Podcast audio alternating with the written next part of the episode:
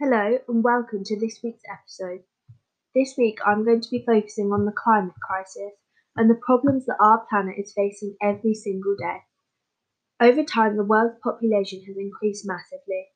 Thousands of trees have been chopped down and the sea has been absorbing more and more of the world's greenhouse gases given off by things we humans use in our daily lives, like heating and electricity, for example. Ice caps are melting and sea levels are rising. The world is one degree hotter, and this is partly down to us. If we can keep temperatures no higher than 1.5 degrees, it will have a huge impact on our planet and even ourselves and our future. So, what can we do to help? There are small things that we can do in our everyday lives to play our part and help out on our planet. For example, recycling. It doesn't take much to check your packaging and recycle wherever possible. And when you go to the supermarket, be sure to recycle and reuse your bags rather than buying plastic bags each time you shop. This way, it's much cheaper and more efficient.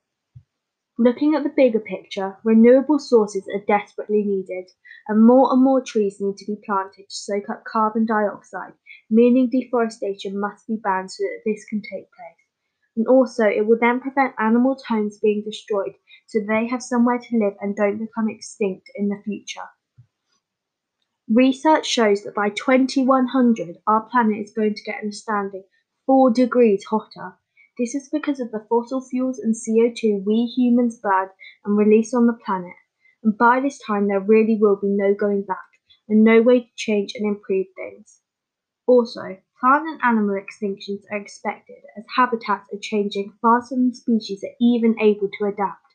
This is why we must act now and work to make improvements to our precious planet to prevent a sixth mass extinction taking place, as scientists say that things are happening extremely quickly and urgent action is needed to avoid disaster in all of our futures. We have become so used to buying things like household items, such as dishwashers and washing machines, that are produced using fossil fuels. We don't think much of it when we're using it, but we need to buy alternatives that don't produce greenhouse gases. Solar power. This could be the new way of things, it is cheap and used in so many countries over the world. Even vehicles have a big effect on the world. Electric cars need to become the new way of travel, if not walking or public transport, like buses that run on biogas. They produce much less CO2 and are a much greener way for us to travel. We need to be less wasteful and buy things that will last longer. Even if it's more expensive, it's so much more efficient reduce how much food we waste as a planet, and cut down on meat, especially beef, as cows produce methane. These things will help make a difference. At the beginning of 2020, Australia was hit with devastating bushfires, nothing like they'd ever experienced before. This is because of the increase in global temperatures, and if this carries on and temperatures keep on rising over the years, disasters like these bushfires will be four times more likely to happen destroying homes and even some lives of both people and many animals. In fact, it was reported that at least a billion animals died in these fires. The dreadful fires lasted weeks. The environment was destroyed, with trees and plants being lost, making it much more likely for flooding and landslides to occur. The earth will then wash away, causing soil erosion.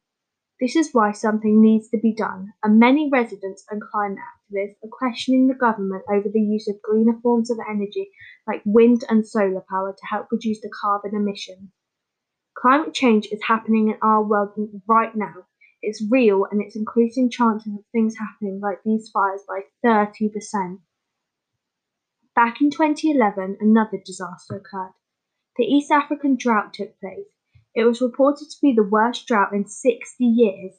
10 million individuals were put in danger, left with a food and water shortage. It was a major crisis, and sadly, this is all due to climate change. Lives of both people and animals were lost, and this is because of how we are acting and our ways of life on this planet. We can't go on like this. We need to do everything we can to prevent awful events like the two I just spoke about taking place as it's a worry for everyone's future and the planet itself.